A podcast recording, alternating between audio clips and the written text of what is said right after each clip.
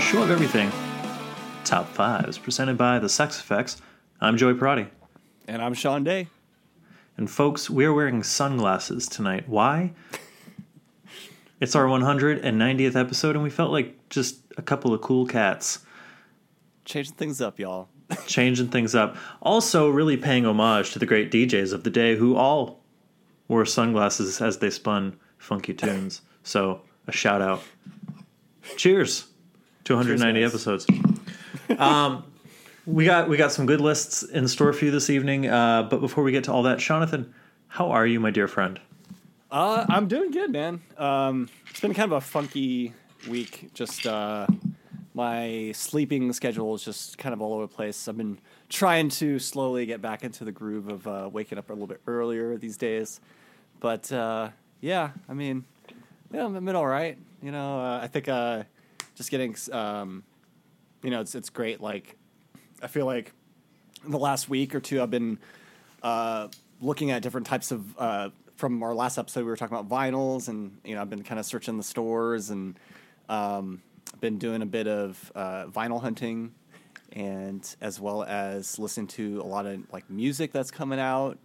Uh, Homies, Death and Taxes uh, released a single as well this last week, so uh, shout out to those guys. But um, yeah, um, I don't know. This it's you know trying obviously trying to find the best and, and be productive out of each week, but um, it is great to also have like other creators and, and people release things and and um, you know have new things to listen to or to watch or whatnot. So um, yeah, just gonna just trying to just to just to keep keep going and yeah, it's been a it's been a cool week so far.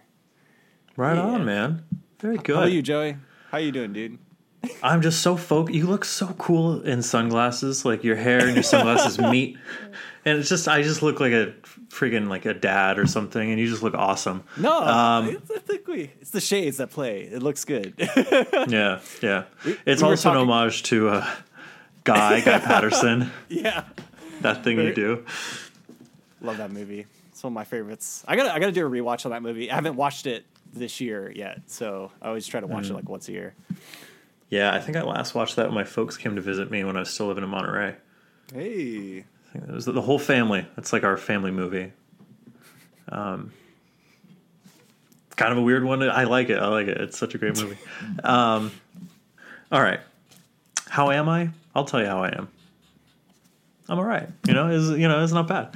Um, it is my mother's birthday tomorrow. We're recording this on Oh, a. Tuesday, uh, but th- it comes out Friday. So Wednesday was her birthday. Uh, happy birthday to my mom. She's amazing. She, I don't think watches or listens to this show. Um, so this is kind of like posting on on Twitter about her birthday because she's not on Twitter. You know what I mean? Like, it's like, but happy birthday, mom. I love you. And uh, and without her, we wouldn't have this show because I wouldn't be around. Aw. So thank you for making it all possible. Yeah, Thank you, mom. Thank you, mom. Um, oh, I got some exciting news. okay, what's what's the news? I got What my typewriter back. Oh, oh, nice. I got him back from uh, from a, a clean and a polish. Yo, And it a tune-up. looks wow, looks really it looks really good. Yeah, it does, and it types like a dream. So, uh, shout out to Los Altos Typewriter and Business Machines because they did a really nice job. Um, guy was super nice, and uh, I, I highly recommend. So there you go. Yeah. It's kind of a short time, but it, it's made my week really nice. Like getting like after work, sitting at the typewriter and just you know banging out a page or two, and it's just like it puts you in a certain mood, and you know the the the good kind of self loathing comes out and goes down on the page, and it's it's awesome. I love it. Um, so that's how I've been doing. Doing doing well. That's cool, man. Doing quite well. Yeah. That's cool. I'm pretty glad cool. you got your typewriter because I was I was like waiting for the update on it. Yeah. bit. I was like, oh, when's it getting back? So that's yeah. cool. um, yeah. It was it was a, it was a tough week without it, but we managed. we managed. Um, anything in the news this week, Jonathan? Uh, man, I I've been kind of a- away from all the news lately uh, this week, but um, I'm sure there's something that's dropped this week, right? I think something, right? Did you hear the news about Star Wars?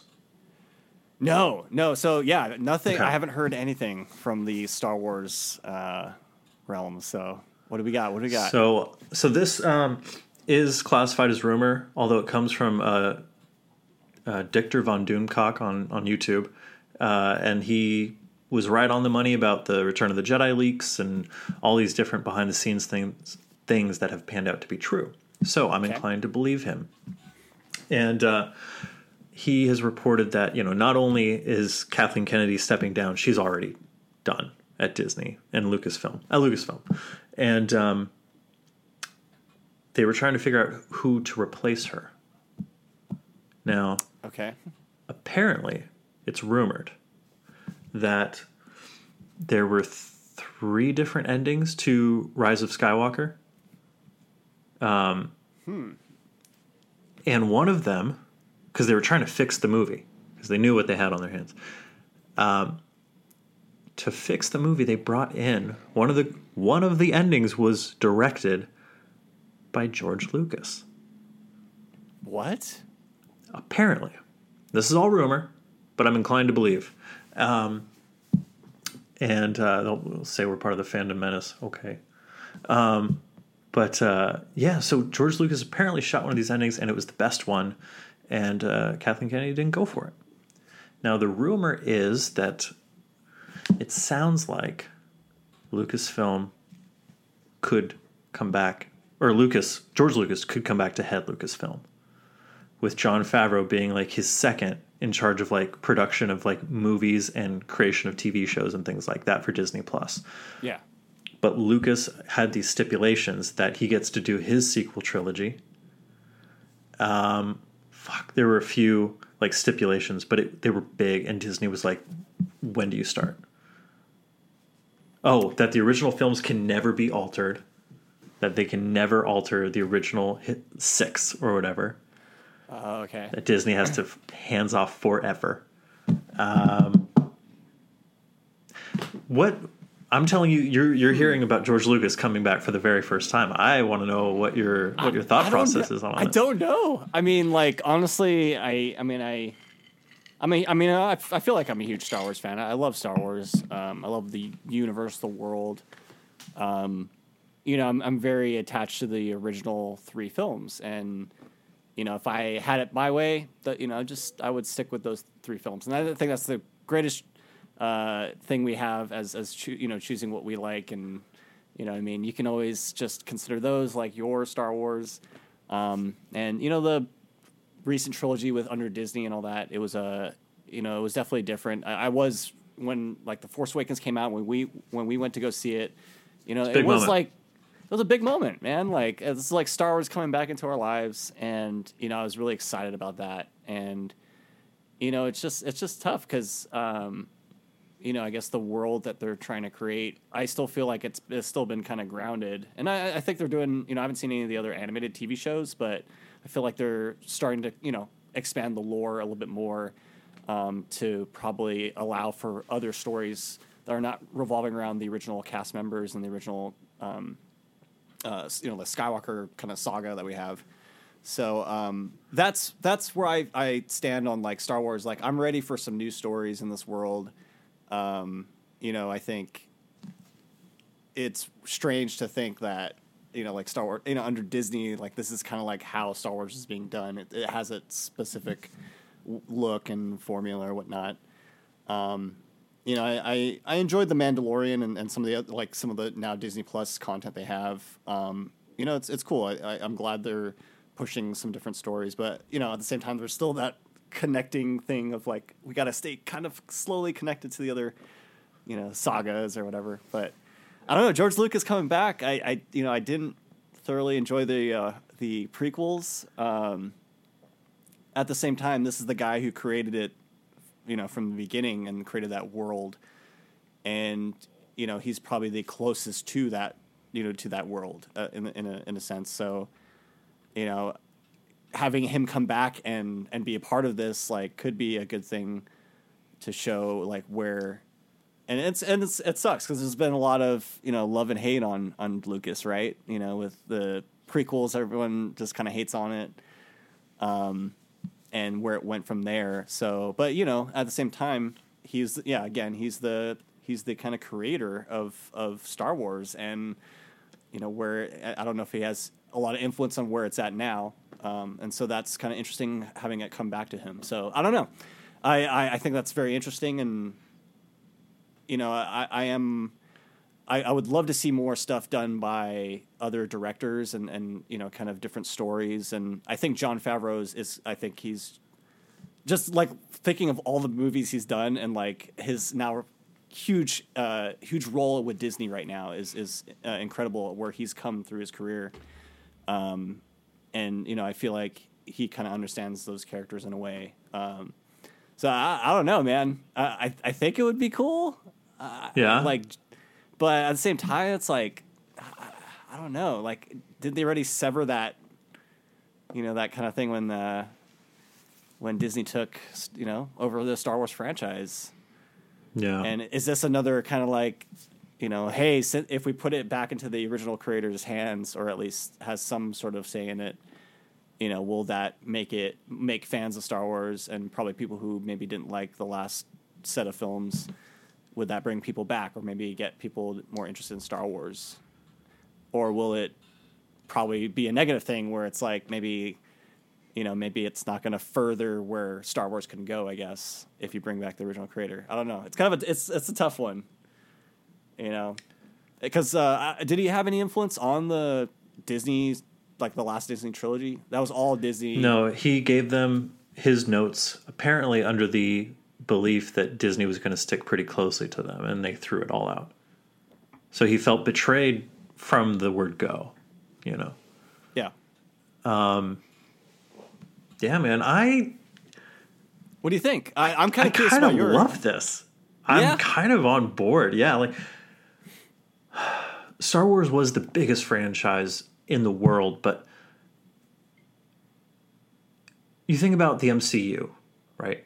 That is currently the biggest franchise in the world. And yes, there is one producer at the helm, uh, Kevin Feige.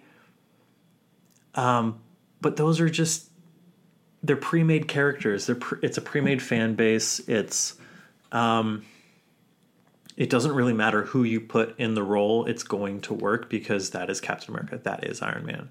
Like we'll get over not having Downey Jr. or Hugh Jackman or you know what I mean. Like Star Wars, for as big as it was, it was different. It was more personal. Um, it came from one guy. Now, of course, there's rumors that he stole it all from this comic book. I'm also inclined to believe that. I don't know. I don't know enough about it to say one way or the other. Um, but let's let's say he did create it all from scratch and it all came from him. There's something intangible, even even in the prequels, which I don't aren't they're not good movies. And the guy hadn't directed a movie since A New Hope. Like I think we all kind of collectively think, oh yeah, Lucas directed the originals. No, he didn't. He directed the first one, Just um, the first, yeah. just the first one. Um, Irvin Kershner directed Empire, and Richard Marquand, Return of the Jedi. Um, so you know his filmography is THX eleven thirty eight. Um, I want to say Happy Days, American Graffiti, Star Wars, Episode one, two, and three. That's it That's it. as a Yeah. filmmaker. You know what I mean? And he was more concentrated on evolving the technology. Like people forget, Jar Jar Binks was our first fully CGI character interacting with humans in a in a feature length motion picture. Like, say what you want about Jar Jar, he's obnoxious. He's not well written. He is groundbreaking. He is the first of his kind, and it's all we fucking see today. He's Yeah. you know the reason why Spider-Man can, can can be completely CGI, even when they have the suit that someone made with their hands. Let's just paint over it with CGI. Great, cool. Um, I I'm trying to think of like the best way to phrase this. You know what I mean? Like I want to see Lucas like, you know, there is a noticeable difference between the original trilogy and the sequel trilogy or the first the the original and the prequels versus the sequel, right? Because they go from being this personal expression even if it's not a good expression of art. It's someone's personal thing. Like Lucas paid for those movies practically with his own money, right? To see it become just an IP. That is what is heart most heartbreaking to me about Disney Star Wars is that it's just another piece of IP. You know what I mean? It's mm-hmm. to me Star Wars has lost some of its prestige. Maybe that's because we get a movie every year. Maybe it's because you know, it falls into that generic Disney nice good thing that is just kind of it's inoffensive. It's just kind of nothing. You know what I mean? Um, I'm hating on Disney. I love their shit, but I mean a lot of it is just like, come on, you know. Um, yeah. I'd be very curious if Lucas got to do whatever the hell he wanted. We're gonna see something new.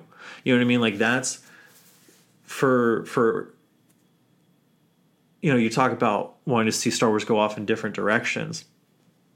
Thing is, they've been allowed to all this time and they haven't, right? Even Yeah. those the one-off stories, they're sticking to the original. Lucas's biggest gripe with The Force Awakens was that it didn't do anything new.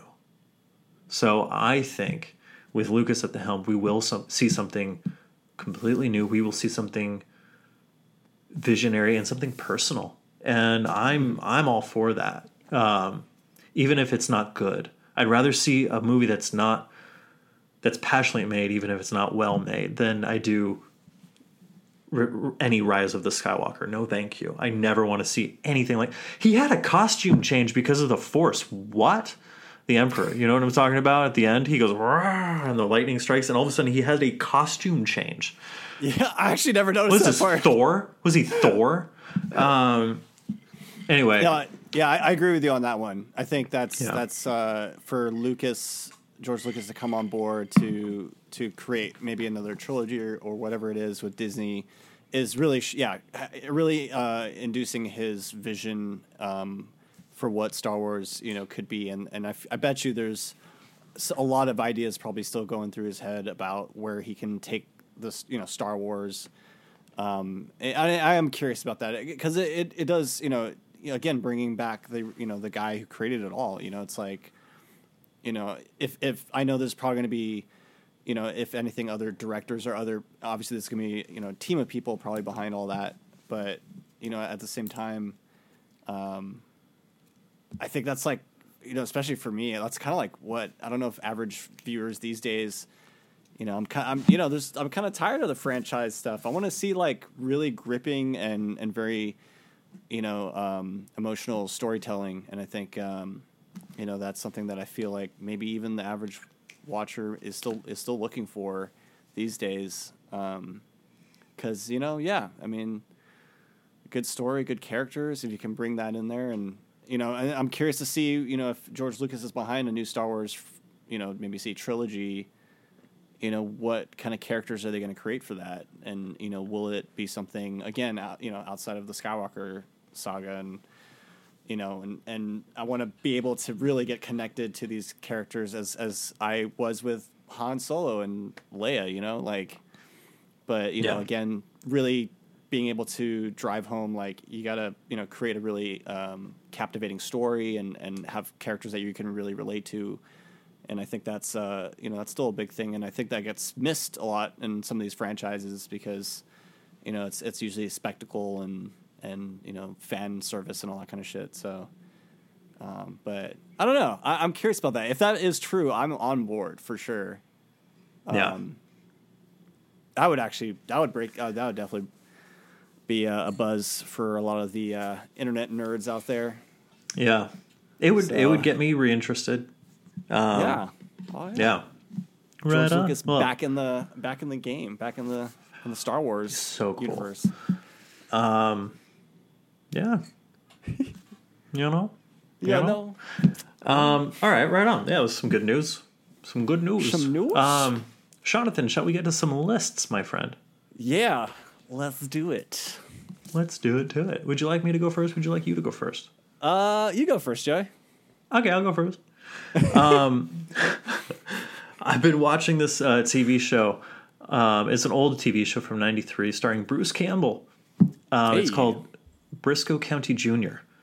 Ooh, Um, I've never seen that. It's a western. he is a bounty hunter, the son of a gunned down famous lawman. Ooh, okay. Yeah, I believe played by Lee Ermey. I might be wrong. Um, but yeah, so anyway, he is kind of. The, I think the season long arc. The, what I'm getting a sense of is that he's he needs to bring his uh, father's murderer to justice, and his gang and all that. Um, played by oh man, I'm forgetting the guy's name. You remember the the Untouchables? Um, yes. Yeah. the the kind of assassin guy in the white suit. Uh, he made him squeal like a pig. You know that guy. Yeah. Oh, dude, I'm trying to Yeah, he's name, the villain in in this. So it's Bruce County Jr. versus or Bruce Campbell versus him, basically. And um, it's it's hokey. It's from 1993. It's you know, but it was kind of refreshing to watch something that was scripted every week. Uh, there's there's you know it's not great acting, but it's acting. It's uh, it's fun. It's it doesn't take itself too seriously. It's a B picture. You know, it has fun with with itself, and um, and there's no CGI, which music, music to my eyes. So um, so I've been watching, and Bruce Campbell. I love Bruce Campbell. Anyway, this is all to say, it got me thinking about westerns. And uh, I was looking back, and I don't believe that we've ever done our top five favorite westerns before. So, with that, Jonathan, after that long winded explanation of how I got to this point, what are your top five favorite westerns? Westerns, man. Westerns. This one was kind of hard because uh, there's a lot of. Man, I have like this. My number five might not count. Um, Oh, but I would oh. consider it a western. I mean, it's it was made in the '70s. I don't know. That's okay. I've got Blazing Saddles. It's a satirical western. That absolutely counts. Fantastic.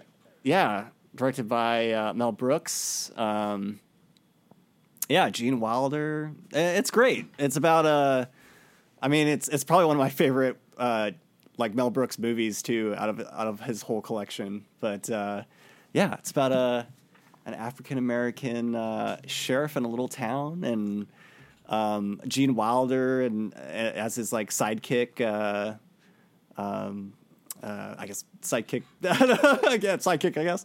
But yeah, it's a it's a fun film. It's it's definitely yeah satirical western. So it's got a lot of like uh, you know kind of the usual like western sticks, like you know, um, you know, kind of uh, duels and that kind of stuff. Uh, th- those kind of plays on those like uh, specific situations that happen in westerns.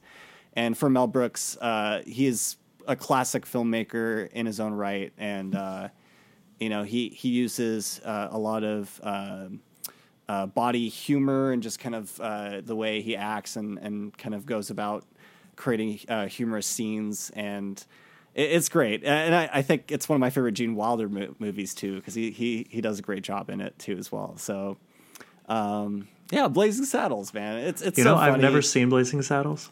it's it's a good it's a good film and for like you know especially um you know having uh, one having like the main uh the main uh character and and protagonist is a um, black sheriff in this town and you know seeing you know having Mel Brooks uh being able to create a film also to attack that kind of thing too you know with um, you know, be, having this kind of uh, this guy be the sheriff, and the town's like, you know, how, how's this even possible? Especially in like, I guess the time period that it's set in, um, and it just shows like, you know, there's a lot of different topics it it, it hits, um, and can be very relatable to to stuff that's going on today. And I always felt like that's what Mel Brooks did very well with his with his. Uh, um, his movies and his directing, and it, very diverse, and also wasn't afraid to kind of say what he wanted to say in in his movies. Um, and it's great. It's a great little, you know, western film. You know, buddy buddy western shootout kind of Hell film. yeah. So, yeah. So yeah, there's, there's- yeah. There's a lot of funny like little moments. Very. Uh, it kind of reminds me of. Uh, I always felt Mel Brooks always reminded me of. Um, uh, Monty Python. They always had like kind of similar. Oh, I see that. humor. Yeah. So yeah, if you guys like like, that. that. then I like this movie. So yeah, Blazing Saddles um, for number five. Number Wonderful. four, I've got uh, High Noon, which is a a very tradition. I would say a very traditional kind of Western, you know, setting. You know, it's got you know the the kind of shootouts. Um, I think I remember that's why they call it high noon. Is like they're they're having like a shootout before noon or something like that. So, but um, you know, it's a typical kind of you know the hero kind of comes into the town, and um, I think there's like some villains or robbers or whatever thugs, and uh, they come in and and you know there's this kind of uh, kind of the usual tropes of of westerns. I would say. Um, it's been yeah. years since I've seen the film, so I could hardly remember it. But um, yeah, for for I, I I noted it came out in 52, 1952. Um, so for for that early on for westerns, you know, I think the kind of 50s, 60s, 70s was like the prime time rate for like westerns and um, I think uh, it had all the elements of, you know, gunslinging, cowboys, saloons, like all, you know, the town and the the landscape and the, you know, the nothingness of the, you know, the the desert or sorry, the, you know, the the the world. So um, yeah, high noon for number 4. Another one I have not seen. Wonderful. I'm Oh, learning. It's, it's a good, it's a good one. I'm getting I'm, I'm, suggestions. I I'm terrible. at- I could not remember the actors in it, but it's yeah, one I remember good. the most. But um, got number three. You got to have a John uh, John Wayne film in there. Uh, True Grit, 1969. Ooh. Um, this one was kind of cool. It was like uh, try, you know the guy gets hired to try to find some some murderers and uh, and yeah, it's this cool little story, especially with the there's a, a young girl and this I guess he's like a marshal or ex marshal. Um, so you know, there's this kind of interesting thing where you know they're trying to get justice for what's what's happened, and um, and this kind of small relationship builds between um, the marshal and this young lady. Um, there was a remake of the film which had uh, uh, who was in it? What's his name? The dude himself. Ah, Jeff Bridges. Jeff Bridges, yeah. um, but I, I like this version, and John Wayne was kind of the kind of the staple. Like uh, he was the forefront of a lot of Western films during that time.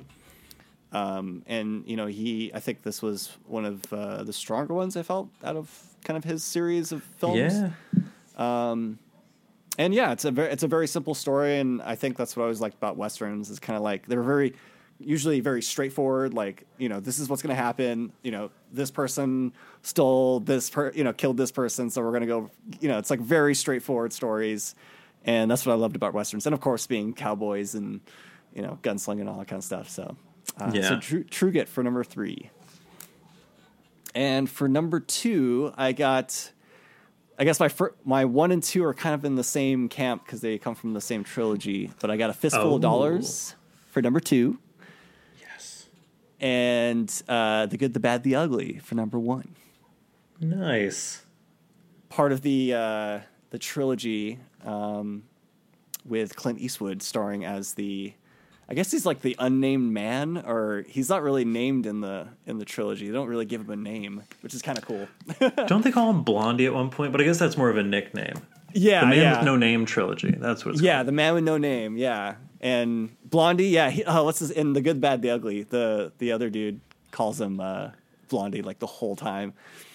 But it's great because it, it. I feel like it's peak Clint Eastwood. Um, I think Fistful of Dollars was Clint Eastwood's like first western. First big like spaghetti western. Yeah, so uh, that was really cool to you know like see that movie and and just watching it and you know and then the other movies that follow, you could just see his progression as being this you know this huge star from these films and like um, and the essence of like spaghetti westerns and um, there's a lot of different elements. I always love the music too and um, in Yeah, in, it's in the whole so trilogy. good. So yeah, and uh, again, kind of like I mean, that's why Good, the Bad, the Ugly is number one for me. Um, there's a great scene kind of near the third half of the film, and uh, it's a it's a showdown pretty much between the three dudes um, in the movie, and um, it's great because it's like it.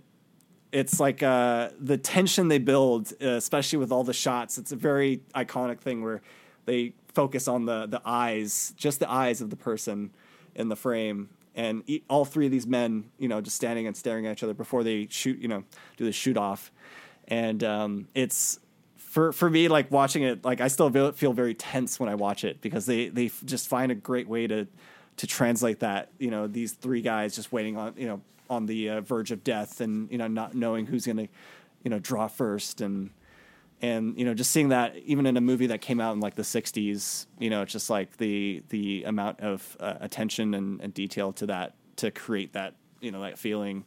Um, and that's why i love movies. You know they give you those kind of feelings and you know I, I always loved those movies for it. And they're and they still hold up. And they're very classic western films man you know like Oh, big time. Clint Eastwood with the you know with that like you know he just the way he walks and the the way he carries himself and he's just so freaking sly and and cool. He's wonderful. So- I think A Fistful of Dollars might be my favorite one out of that trilogy. yeah, it's the good bad I uh, the It's good the bad the ugly. The second I always felt really was long. too. Yeah, It is very long. it's a it's a long one, and uh, I'm it's yeah. due for a rewatch for me for sure. But Same. um, I don't remember a lot of it. Yeah, I actually I haven't seen all the movies like like I haven't marathon I haven't marathon them together like just one after the other to really see neither. like but um I don't know. They're they're cool. I like him. Hell yeah. yeah. Hell yeah. I Uh, like your so- list, man. That's a very good list.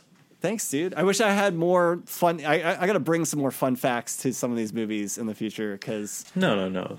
I think the job. reading that Fistful of Dollars uh, was uh, Clint Eastwood's first uh, West, like kind of his first of those. Like that was really cool. Like it kind of put me in the mind state of like, oh man, like now watching this movie, like it's it's kind of cool watching it back, and then you're like, oh man, like he's in for a ride for the next few, you know, westerns he's going to be in, and he's going to become one of the most iconic like people to play, you know, a cowboy and and you know someone in that movie. So yeah. Pretty Joey, cool. what, okay, I want to hear yours, man, because I, I know you've got a lot of classic westerns under your belt. What do you got for us this week? This, you know, I didn't realize how many westerns I really liked. You know, I this this list was a lot tougher than I thought it was going to be. Um, I'm going to go right off the bat because I'm going to say I'm not counting. Uh, like I really love Django Unchained, and if I if I ca- categorized it as a western, it would be on this list. But um, Tarantino himself cat- categorized it as a southern, and um, and it's a Tarantino flick. I don't really count it with these other. You know what I mean? Yeah, It's in, it's in a genre all its own. So um, I just kind of want to make that blanket statement before I dive into my list. We good? yeah, that's fine. That's Cool. fine. All That's we're good. We're good. We're good. All right. Um, cool. Number five, I'm gonna go Young Guns. Young Guns, dude. Yeah, I love Young Guns. It's ridiculous and it's terrible, and I love it. Um, the only one like that I, I'm sad. It's another bad one that I'm sad I had to leave off my list was American Outlaws. Um, it, it's in the same vein. It's you know, young Hollywood heartthrobs playing these outlaws. Uh, poorly written scripts made to look them make them look like the good guy. Hardly any shreds of truth. Emilio Estevez as Billy the Kid, that's inspired. That's wonderful. Um, Kiefer Sutherland, um, Charlie Sheen's in it for a little bit. Um, it's a it's a good time. It's not good, but it's a good time. And um, you know, as a kid, like that's really all you want is like the action. There was cool character beats. Um, you could root for the bad guy. Um, yeah, it was a good time. Young Guns, quite a cast too, man. Yeah. quite the cast. Um, number four, I'm gonna go. This is another one that I feel weird putting on this list because I also categorize it with uh, epics. Okay. But I'm gonna go with Dances with Wolves. Ooh, okay. I seen that? rewatched this for the first time since I was a child. Um, I remember watching it at the Menina's house, so I had to have been like around ten. Um, so I haven't watched it in twenty years. And uh, around December, January, when that awful flu was going around, I I watched it, and um, my God, I really liked it. I really there's some problematic stuff in it, but for the, for the most part, the cinematography, the pace of it, uh, the buffalo hunt, holy crap! It was just it was large scale filmmaking, um, and there's no CGI. It's just good acting. It's good sets. It's good stunt work. Um, really checked all the boxes for me. It was good. It was really good. It's fucking Kevin Costner. You got to deal with Kevin Costner for a little bit. Um, but uh, but for the most part, it's like it's so good. It's so good. Um, but you got to be in the mood for that kind of a paced movie. You know what I mean? Highly recommend though. Highly recommend. Nice. Um, I don't think I've seen yeah. that one, dude. Have I not You've never seen? Dances with Wolves? I don't think so. No. No. I want to watch it now. I should just have a westerns week. I just watch all westerns this week. That's a good call. I might do the same. Probably won't, but I should. Um, number three. I also have a John Wayne in my in my Ooh. third slot, okay. but I have The Searchers, John Ford, Ooh, okay. nineteen like fifty six. I want to say. Um, this is one of the most beautifully shot films ever made. It's got the famous shot, the opening shot, the camera dollies in as the the wife or aunt or whatever is opening up the cabin door and so you're you know it's darkness darkness. She opens up the door and you see the sliver and then the camera moves out and you see the entire monument valley vista and it is gorgeous. It is so money. And they close the film out very much in the same way with john wayne walking away. Um and it's the story of John Wayne's this uh, soldier who re- returns back to his family after the Civil War, kind of disgraced, shady past, um, and then Native Americans attack and leave everyone dead except for his niece. So he journeys for years searching for his niece, um, and it's uh, it's a movie that kind of starts to confront racism and stuff. And it, you know, Hollywood hadn't, especially in the fifties and before that, John Ford had been making westerns with John Wayne since 1939. You know, and the movies could be callous towards race and racism and very, you know, flippant, you know, and of the day with it. And this is the first one where it kind of starts to challenge not only the viewer but the main character that John Wayne is playing. Um, so it's a really interesting, you know, wonderful movie if not a bit uncomfortable with you know some of its uh, the the way it handles the racism. You know what I mean? Yeah. It's like, but it's it's it's a well made picture. It's a beautiful picture. Um, you know, I own it on Blu-ray, and it's like just I'll throw it on mute and just like take it in. It's really really gorgeous. One of my I think one of the most beautiful beautiful movies ever made. Um, number two. I'm gonna go with uh, Sam Raimi's The Quick and the Dead. Ooh, I love Dead. this I love movie. and Dead. it's a good movie. it's an it's another one where I'm like, I know it's not like the best thing ever, but it's so much fun. it's a good one. Yeah. And you you you have Russell Crowe's first ever role. You've got an early Leo DiCaprio. You've got Gene Hackman. You've got Sharon Stone. Yeah. quite Uh, a cast too. You've got so many good people, um, and like all these guest stars come out too. You know, to like because it's all built around this town that has like a quick draw competition. Um, or a dueling competition. So all these people are coming in from out of town, and it's so much fun. It's um, and you know, it's you want like Sam Raimi shoots a movie. You know, they they refer to his style as you know virtuosic or whatever, but um, yeah, the way he zings the camera and you know, and you're just like.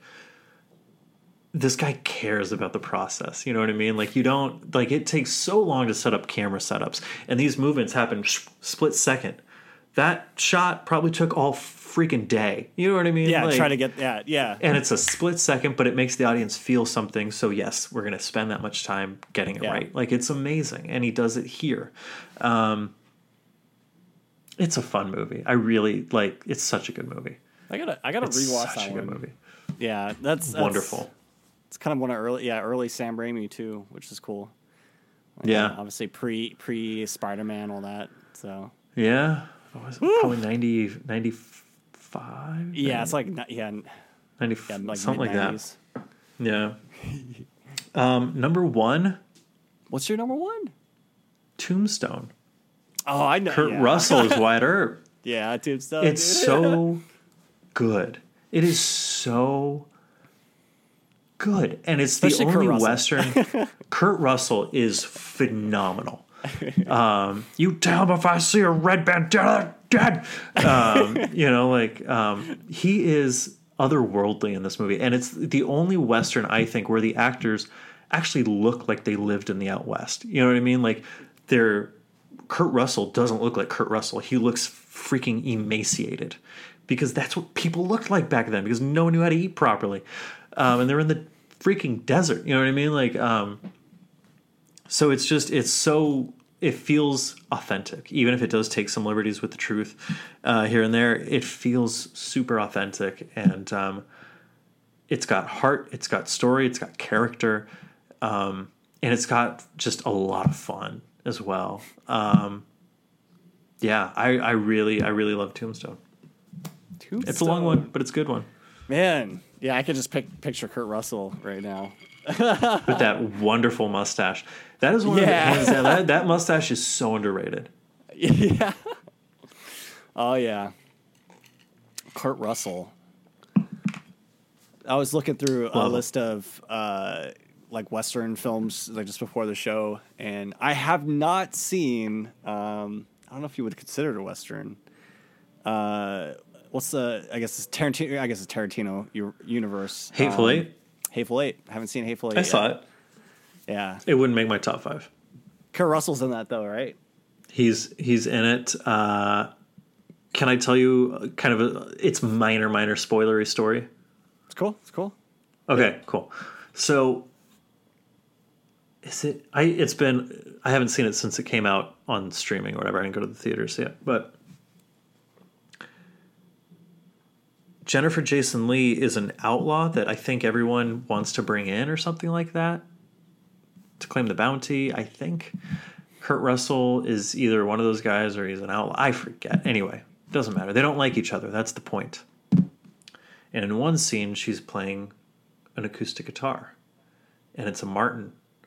And Martin Guitars had lent this authentic 1800s acoustic guitar to the production What? from from their private vault. You know, there's like none of these left because it's from 1860 something.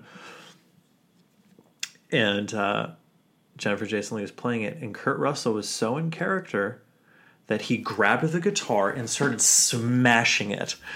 And uh, Jennifer Jason Lee, apparently, her reaction in the movie is "No, don't, don't, don't, don't," and that is real because she knew, and he oh did not know. He did Oh That's not fucking know. real, dude. And I guess Whoa. afterwards, Martin Guitar was like, "We're never ever lending out a guitar f- on a, for a movie production ever again." Oh my gosh. yeah, That's terrible. You gotta like Isn't disclose that. with- You gotta disclose that stuff with your. come on, Come on, man. yeah, wild. We're talking about we're talking about like a Tarantino production here. You gotta discuss that kind of Shit stuff. gets crazy. Shit gets that's wild. terrible. That's crazy. And that's crazy that I mean a guitar. They've had a guitar like I'm sure they have Yeah. others in their vault, but that's fucking, that's crazy. Like, Could you imagine? oh, So when I watch that movie and see that scene, I'm gonna have it's gonna be a different feeling on that one. that's a long one too. That's a freaking three-hour Well- movie. It's like, come on. Um, I th- I feel like someone told me so. It's on. It's I think it's on Netflix, and I think you can watch it. They like split it up into parts. Into parts. Yeah. Yeah. So um, I might do it like that and and watch it. But um, I'm looking. Uh, so far, my what I would like to watch these days is uh, it's it's now boiled down to like really short season shows or just single form movies or whatever. So Hateful Yeah. Eight would be perfect for me right now because There you go. Yeah, do it. Do it up. Do that shit. I like I like good. your list, dude. I westerns. I Uh, like yours. It's uh, I don't know. It's it's I don't know if you have the same feeling. But uh, when we're like younger, right? I always feel like westerns and like cowboys and you know, and especially Red Dead Redemption. You know, it's like the fantasy of, of being a cowboy and and gun a gunslinger has always been around. You know, I think for Yeah. especially f- for us, I feel, but um, yeah, those movies are always pretty cool. I- I'm, I'm actually, you know, I wonder where, I guess, to preface maybe the future of Western films and I guess the, the genre of that, you know, I wonder where it's going to go in the next few years if, uh, you know, if they're going to continue to kind of make Western movies in that kind of era We- time period. And we we get a western every now and then. Um, and some, you know, they're they're unfortunately they cost a lot of money now because it's a period piece and it's all this. Not that it wasn't then, but like back in the day at the at their height, cowboy what we're experiencing right now with superhero movies is what it was like with westerns. A movie, B movie didn't matter. Um, there was a ton of westerns, and then, um, maybe you could credit a bit of uh, Star Wars with that kind of just dying out. You know, past the Yeah. '60s, '70s, the the western kind of dies a really slow death, and you know it's just kind of gone. Um, but we do get them every once in a while. We got you know, 310 to Yuma. I mean that we're talking. This is 15 years ago now, but I mean we you know Bone Tomahawk. we- We've gotten. You know, it's it's finding life elsewhere. You know, Godless on Netflix, right? Uh, TV show, but it was conceived as a film. Like you know, people still want to make westerns, and I think people still want to see westerns, just not as much as they they once did. Yeah, It's crazy. I agree. Cool. Cool. It's nuts. Jonathan, do you have a list this evening that you would possibly Yeah. want to share? Uh, still in the gaming mood here. Um, Joy, what are your top five co-op games slash multiplayer games? Could be anything. I mean, pretty much the game you can play with Wonderful. your buddy. Okay, man. Um, I tried to go a little outside the box for this one, Okay. um, or at least because there's ones that would be very obvious and near and dear to me. But I'm gonna I'm gonna try to expand my horizons a bit. Um, having said that, number five is not expanding my horizons very much. But uh, Mario Kart Eight. Oh, I think out of all the Mario Karts, eight might be my favorite. that's a good one. Very good. I still It have is all the classic tracks too. Like It's got everything. It's really got good. everything. It's a lot of fun. Um, excuse me. I enjoy it. I enjoy it quite a bit. Mario Kart 8, everyone. 8. Um, number four, I'm going to go Donkey Kong Country. You ever played Donkey Kong Country co op? I I have not. I've not. No. So someone can control like Diddy. Is it someone okay. can control Diddy, or is it like if Donkey gets killed, bless you, Diddy takes over, and then the other person gets to play? I think that's how it is. That's how it It was fun. Okay. It was a lot of fun. Um, another game, very much in the same vein. Number three on my list, Sonic Two. Ooh, man, I didn't think of freaking Sonic. Oh, I, damn, that's a good one. You know, Sonic is such a good like multiplayer. Sonic and. Tails. Sonic Two, the real, really the secret secret weapon. I stuttered there, but look listen to me. Um, the secret weapon of Sonic Two was if you had Sonic and Knuckles cartridge, and you could put Sonic and Two on top of Sonic and Knuckles, and you could That's play right. Sonic Two as Knuckles. It was revolutionary. It's amazing. That is my favorite Sonic game to this day. Sonic Two as Knuckles, because he can climb. They can climb. Number two, I'm gonna go NFL Blitz. Yo, yes. NFL Blitz is just a good time. That is a fun, fun time. I like the the. I was like, you paused for a sec. Um, yeah, I always love the the like just tackle it. You could just do some extreme tackling stuff. Yeah, in there. Yeah, it was a little, a little ridiculous. Did they ever Yeah. remake that game? I felt like that's a that's a game they could totally remake. No. Dude, they should totally. Did we talk that. about this recently? I feel like I was talking about this with someone recently that they need to do a remaster of NFL Blitz. I know, because I mean, Like- it's in light of all the, I guess, the Tony Hawk like remastered. Like, I'm so Man. buying that. You know what I mean? So it's like Blitz. If that came out, I would totally get that. Heck yeah, Here's for that reason- games. yeah. This is what we need. We need with games like movies. It doesn't matter. Like, it does matter. What am I trying to say here? Just because like a game was made for the PS3 doesn't mean it's still good or not that it's not good anymore when the PS5 comes out. We should still be able to play games from older generations with our, you know what I mean? It's Oh, such yeah. a bummer. It's I'm, such a hu- bummer. I'm a huge proponent of the the remaster stuff. I actually played Uncharted the s- the la- the trilogy Uncharted on PS4. It's like remastered, and it was still the same experience I felt, but like with the remaster, it looks pretty good. And But Nice. yeah, being allowed to do that and like I guess keep the I guess yeah keep gaming alive like previous generations of gaming alive and and having people experience those games again, right? I think that's like Yeah. the main thing, you know. So, which I'm hoping the new PlayStation is. I think it's supposed to be backwards compatible to some. I degree. hear. I hear. So that would be great. are you gonna Are you gonna get it? Uh, I don't know. I I didn't buy my PlayStation 4 until like how many years after it came out? Like, you know, I did wait. Um, Yeah. Probably one because of money reasons, but two, it's just you know, there's more games out, and uh, Yeah. but what I've seen as far as like what it, games could look like on it, yeah, that's that's the next that's the next level right there. So Definitely. um, I bought my PS4 on launch night, and that was such a mistake.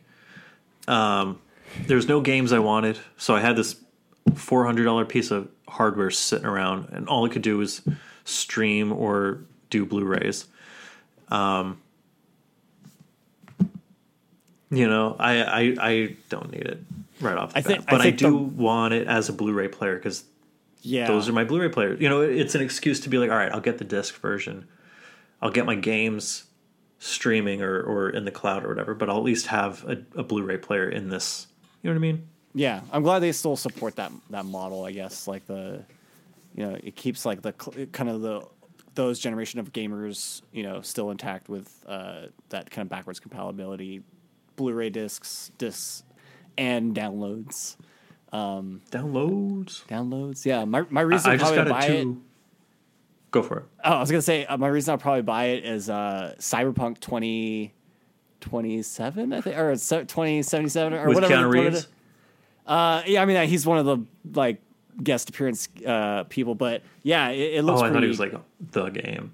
I, I don't know. I mean he, I guess I, I don't know. Like, but the the game itself, uh, it's like GTA in the Blade Runner world. Um, That's And- fun.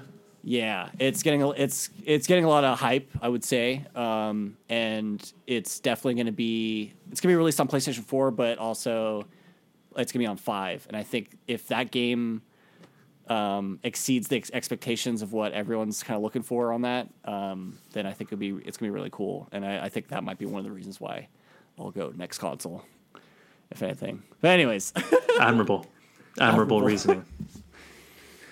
I like um, it. yeah. You ready for my number one? Yeah, what's your number one, dude? I'm I'm kind of curious. Uh, here we go. This here is we go. where I, I I'm not outside the box whatsoever. Super Smash Brothers Melee.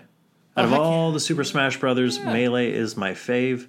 Uh, I think it's got the best physics. It's got the right amount of characters, the right amount of uh, platforms or, or levels or whatever you want to call it, um, stages. But uh, yeah, I love it, and it's a game that came out right in the sweet spot for my age of gaming. You know what I mean? Like we had just gotten a GameCube. This was the game. Um, everyone had it. Everyone would go to each other's houses with their controller and throw down, and it was so much fun. yeah. Um, There, there are my co-op games. Dear imaginary audience, I like it. Some Nintendo titles in there. thank you. Yes, Thank Yes. you. I like it, dude. Yeah, the I'm excited uh, to hear yours. Man, I, I've been. I'm kind of like. I've got a. I've got a lot of backups or uh, like six, Ooh. seven, eights on here. So I'm gonna switch mine around a little bit here. Um, I did have. I did have Smash Brothers on here, and I did put Melee. So I'm gonna. I'm gonna take that one off. I had it pretty high up the list though. Yeah, um, how high? but- Oh, like two, two. Okay. On there. yeah, that's Um, fair. So, and I did have Mario Kart, but as my one, that was my one. Did you? I'm so sorry. I And I put it at five. What an asshole. no. Well, I I had Mario Kart. I guess I got the, gosh, I put the 64 version. But you're you're right. I think if I was gonna like if I was gonna agree with you on your list as far as like I think that that version of Mario Kart, Mario Kart 8, is the pinnacle of Mario Kart. It has everything it, really it can be in there. And um, here's the the guilt the the part that I'm embarrassed to say. I've played that game many times, but I don't own it, and I I, I don't know why I don't own it. But uh, it's still sixty dollars. I mean, uh, that's the one. My only It's, it's pricey. Yeah. one gripe with Nintendo at the moment is all their games that came out like when it launched. Actually, that game's even older because it's on. on Well, uh, it's it's they're Nintendo titles. That's why. You know what I mean? You're paying for their software. You're not only paying for their hardware. You were paying for their software. So they're gonna and they To- know it. totally. You know what worth I it. mean? That is why they get by and they're able to continue doing what they're doing. So like, yeah, full price for a fucking Nintendo game. So eventually, I'm gonna I'm gonna bite that bullet because it, it is such a fun game, and it's like you know I was talking to my roommates, and they're like, you know, uh, one of my roommates is interested in getting a Nintendo Switch, and I was like, yeah, it, it, it's so worth it because of those games. Like they're just so much fun to play, and just getting excited like about like Mario Kart still is like so fun, and um, especially being stuck inside and and you know not being able to socialize and public places these days. You know, video games has become kind of a yeah, yeah, a good escape and a good place to do it. And I think uh, Mario Kart's like the perfect co-op game. It's so fun. It's so fun. It's It's, so racing. fun. You know, it's uh, it's all that. And of course, It the has courses and yeah. it's- It's got it's- drifting. and f- no matter what skill set or what skill level you're at, I feel like you could pick it up and just have a good time still. And I think that's why it's become one of my favorite games to play with with other people too. You know, like it's such a good, Yeah. fun game to play with other people. So, so that's why it's on my number one. And I, I, I think, uh, like yeah, I think um, Mario Kart will you- always be there. Fantastic. Yeah. So uh, for we'll go back down here. I'm gonna go um, number five. I'm gonna go Rocket League, which uh, I. I have on the Switch as well, and it's a very interesting game. When I first, uh, I think I played this on the PlayStation Three or some or four, like a while back. But um, it's pretty much uh, you can play pretty much any kind of like sports game. Uh, there's like basketball, soccer, um, hockey, and a few other random ones in there. But it's pretty much that concept, but you're in cars and you're like driving these like super powered cars, and you would have to like hit the ball with the car. But also you can like do these boosts and stuff, and it's it's so wacky and ridiculous because you could just see the car just like you could your car could like go upside down and like launch and do all these crazy maneuvers and there's like weird gravity modes. You can you know there's all these different things you can you know to change the the way the game is played. And it's it's so fun and wacky and i think it's a perfect kind of little icebreaker game and um uh, if you understand some of these, you know, the concepts of like soccer and you know, kind of those sports, you can kind of easily adapt to it. And um, I think it's a fun kind of game. And it's yeah, the replay value is pretty high because you could just sit back and try a different, you know, sport game or whatever. And there's different downloads too. I actually downloaded the um, the DeLorean on there. They have the DeLorean, which is super cool. So you can just like Fucking drive it catnip for Sean Day. oh that yeah, is. for sure. So uh, yeah, so uh, Rocket League, which is uh, I'm currently playing on the Switch right now, which is Very cool. awesome. So yeah, um, number five, uh, number four. This is actually a, uh, one I've been enjoying uh, quite a bit too, and it's a fairly it maybe it came out a couple years ago, a fairly new game. It's called Unravel um, Two. Um, so the second one, it's it's kind of like um, a side scroller puzzle game. Um, Ooh. similar to, I guess, with PlayStation, it would be uh, what was the the uh, Little Big Planet? Like kind of similar Yes. to that. Um, That's but- exactly where my mind went. Yeah. yeah, so it's kind of like those types of puzzles, but in this one, it's you're playing this like this ball of like animated yarn, and it looks like a person. And in the in version two, the second one, they have these two characters um, made of ball of yarn, and uh, you have to kind of traverse these different you know areas and using your yarn to like you know throw a yarn string and to climb things or uh, the cool dyna- uh, the cool mechanic they have with the characters is you can join each other like they can become one ball of yarn That sounds dirty. I know as I'm like showing it with my hands um but yeah it's it's I want to really play this game. it's it's it's interesting and you know if- if it- Unravel Two. Okay. Yeah, and it's it's you know it's a it's a one of those like independent gaming companies, and again it's you know if it's it's not as intense as some of these other games, and I think it's uh one of those games if you want to just sit down and just kind of you know solve some problems and stuff, and you can play it co-op like with two people playing the two characters, or you can play it yourself and kind of control both characters. But That's um, cool. I found it really kind of meditative, and I've actually enjoyed it playing Ooh. it these this last year. So, uh, yeah, Unravel two. I like it. I like it, Shauna Day. Um, very cool. Uh, so I got two more. Number three, I've more. I've got a, a sports game. I'm not a huge sports game guy, but you got one on your list too.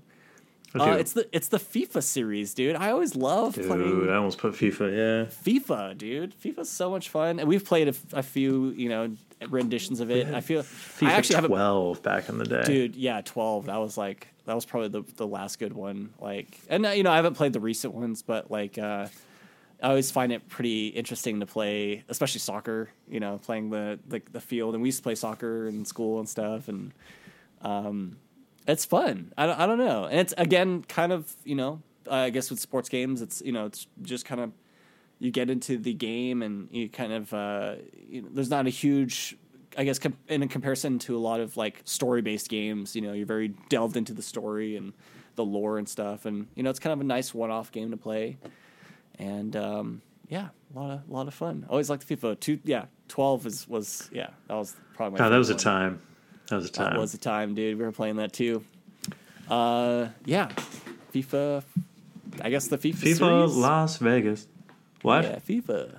FIFA Las Vegas. Yes. Um, so for number two, I got a classic one. It's uh, the Teenage Mutant Ninja Turtles. Uh, I guess the I don't know which one it is. I played the arcade game like a while back.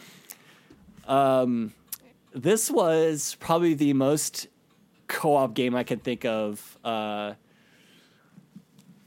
I mean, there's a there's some other games like I mean we've talked about GoldenEye, and I I, I was thinking that should have been on my list too, but um, That would you know, but that just take everyone knows, and it takes up a slot. So it's Yeah. like, you know, but rather maybe talk about games that we don't get to talk about. maybe the comparison to that though is that feeling of playing the game and playing like Teenage Mutant Ninja Turtles, where it's like you are playing with your friends, you're all you're all you know in it together. Um, if you play the arcade version and the you know the arcades, it's it's so much fun because you're just sitting there like you know trying to you're trying to you know you're button smashing all day and um, it's it's so much fun. And yeah I, I remember playing those games and I, I remember I think I played on like some of the Super Ninja, uh, Ninja Turtle games on the Super Nintendo, and then there's like the arcade games they had, and then I guess recently, I think it was like I was at E3 last year, and um, they had this company. I gotta, oh man, I'll, I'll have to find a link to it because maybe we can um, tag them on this, but. Um, the mini arcade has become like the thing um, in the last few years of building little mini arcade machines. Really? And yeah, and they had that like classic Ninja Turtles. Uh, so like That's it was. cool. I don't know if it. I, I mean, the size is. It's not like miniature. Like it was, you know, a pretty decent size, but it had all four. but like, a tabletop. Yeah, tabletop, but it had like all four player like joystick controllers. Or That's super cool. That is super so cool. you can play on there and i forgot how like tiring those games are when you're on that but it's no matter how tiring or how many hot times you're hitting the buttons it's so much fun to play and it's it's uh, especially if you have you know if you're playing with a few friends or whatever you know being just being there like crammed up together on a arcade machine you know it's that like different dynamic and the same for these console games you know being in the same room together and like you know kind of doing that. And that's what I, I you know I, I do play some multiplayer games and you know maybe not as much as I used to. And um, you know you still get that feeling I guess when you're playing over like Bluetooth or whatever. And but there's nothing like playing like being over at your friend's house and like playing you know games. And you know you, you have just it's just like a just totally different thing. And um, I think that that game gives me that feeling all, all most of the time. So, and I and I guess the same could be said for my number one would be like you know uh, Mario Kart, right? It's just that feeling of you know being in a room together playing games with people. Um, that just that kind of like communal like joy you get out of uh, playing video games. So yeah, those are my lists. That's a great list, my friend. Thanks, That's a great list, my friend. Yes. This was fun. Westerns, co-op games. Yeah, What other Western. show?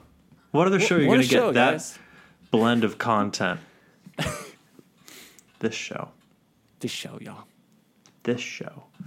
Jonathan, do you have anything you'd like to share with our dear, sweet, lovely, imaginary audience this week?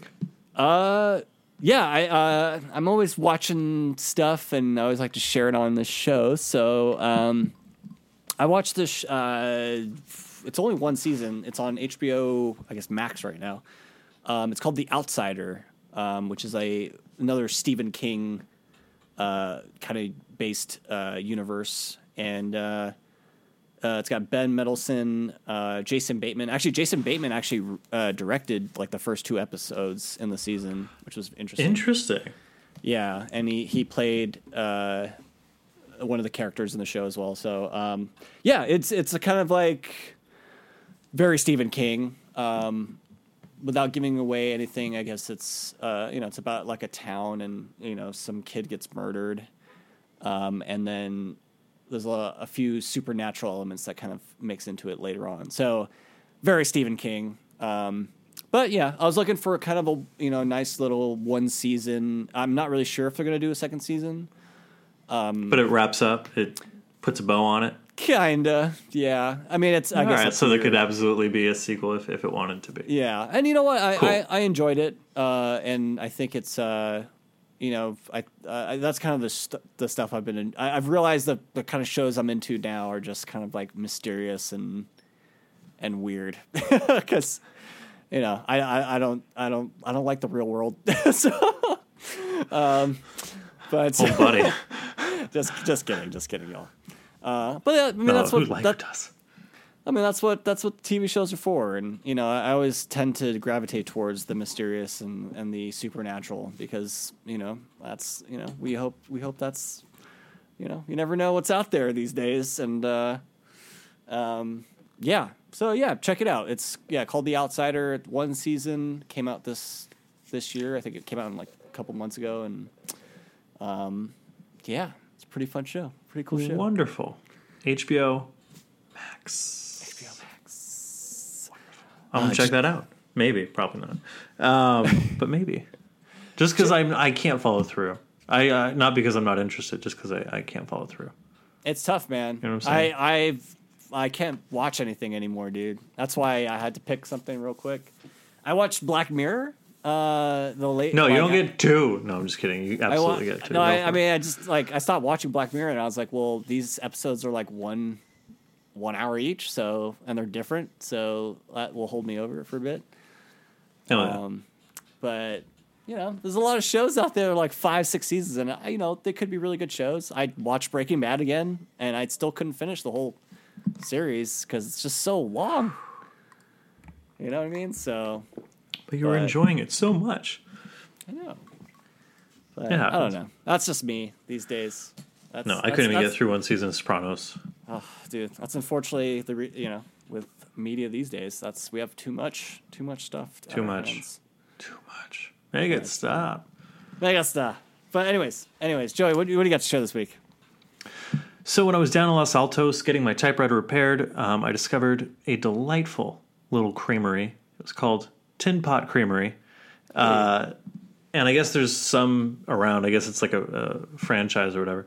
Um, but I had one of the best chocolate chip cookies of my life, dude. Ooh, chocolate chip cookies. Yeah. So I'm just shouting them out. Really loved your chocolate chip cookie. Excuse me. I might drive down to Los Altos just to get more of that. Um, yeah. I do have a big show announcement. Um, next week we have scheduled. Hopefully, uh, we we this this happens. Um, but we have the Three Friends podcast joining us next week um, for for some special, maybe Criterion themed lists. Maybe I don't know. Maybe it's a surprise. Maybe it's not. I don't know. Um, but I'm very, very, very excited. Uh, we've talked about having these guys on the show for years now. Um, I've been on their show a couple times, and it's such a good time. I'm sad that we won't get to do it in person, but we're gonna do it on here. So they're gonna be. You're gonna get to see the three friends. I don't know. I don't think. Um, I don't think they. We you get to usually see them on their show, so that'll be fun. Um, it's gonna be a good time. I'm excited. You excited? All I'm, excited. I'm really excited for that. It's been a minute since we have a guest on our show, so I think we'll be doing Yeah. more more of those. And um, three friends, yeah, we we always shout out those guys, and you know, really happy to to have them on. And I can't wait to actually, yeah, talk to these guys. It's gonna be, it's gonna be fun. It's gonna be fun. It's gonna be a lot of fun. I am stoked. I'm so stoked. Stoked. Um, Jonathan.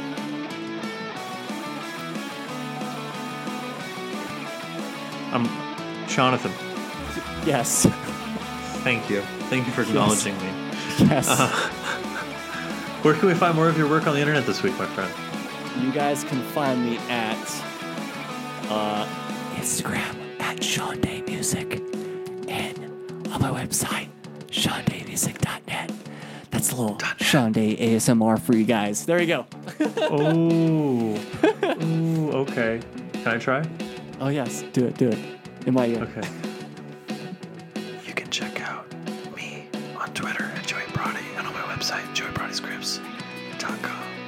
You can check out the show at Top 5 Pod. That's T O P F I V E 5 P O D on Instagram, on Twitter, on YouTube, and at gmail.com. And on Facebook at Top 5 Podcast. We're on Apple Music, Google Play, and SoundCloud. So please give us a like, give us a listen, give us a follow, give us your love, and we will give you All that gunslinging love in return. all that gunslinging love in return. Until next time, I'm Joey Brody. And I'm Sean Day. Thanks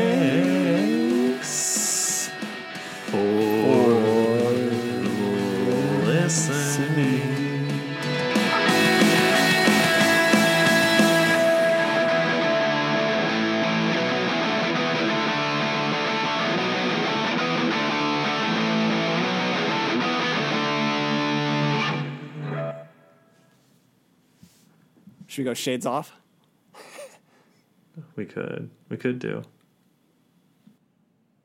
Oh my god, it's so bright. it's so bright. Uh, actually, honestly, it's kind of nice. I don't have to. You don't have to get self conscious of where you're staring. That's that's a thing. The shades were definitely a distraction.